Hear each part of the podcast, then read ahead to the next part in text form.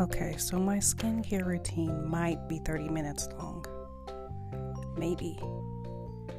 But, like, what if I cut it down to just four steps? Hi, this is Evelyn, your favorite highly textured librarian, and welcome to Skin Minimalism.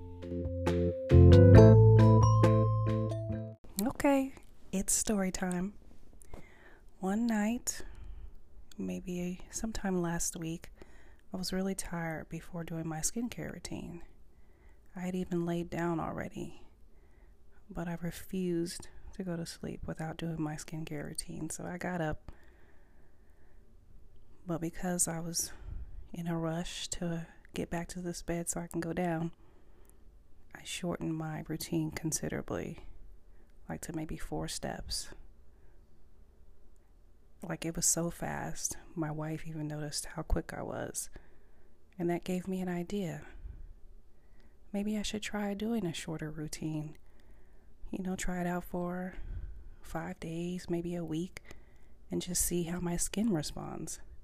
Because if my skin still looks moisturized and it's functioning well, you know, no extreme breakouts or whatever, then maybe I don't need to have so many steps on a daily basis maybe I can save my longer routine for the weekends, you know, and really pamper myself. I did a little digging after having this idea and found out that my idea is not unique at all because they already have a name for this thing and they call it minimalist skincare or skin minimalism. Minimalist. Mini mini. Whatever you want to call it. It's already there, so I didn't coin anything new. Okay, so I didn't invent this skin minimalism thing, but this is how I plan to do it. I'm going to pare down my routine to four steps, morning and night. And an example of my morning routine would be like a cleanser, toner, moisturizer, and a sunscreen, or a cleanser, serum, moisture and a sunscreen.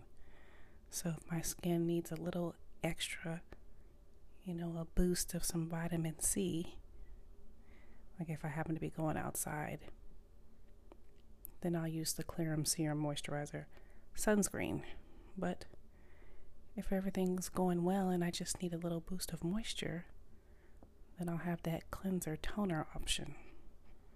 And at night, it'll be something like double cleanse serum moisturizer or double cleanse moisturizer occlusive and more likely it'll be that second option because I love to use the balancing gel or the CeraVe as my last step because it really locks everything in. And then the skin is still feeling you know, bouncy, a little bouncy in the morning, like she has been taken care of. So, yeah, that's what I'm going to try. And I'm hoping, you know, with just four steps, I can get out of the bathroom in 10 to 15 minutes.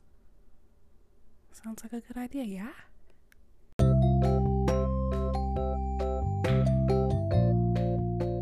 Yeah, so that's my plan gonna pare this thing down. I think I'm going to start it next week. And then I'll report back to let you guys know how it went. So, enough about me. What about you? Are you already a skin minimalist? Do you swear by your 10 steps? Are you somewhere in the middle? Let me know. Leave me a message, and I'll catch you on the next episode.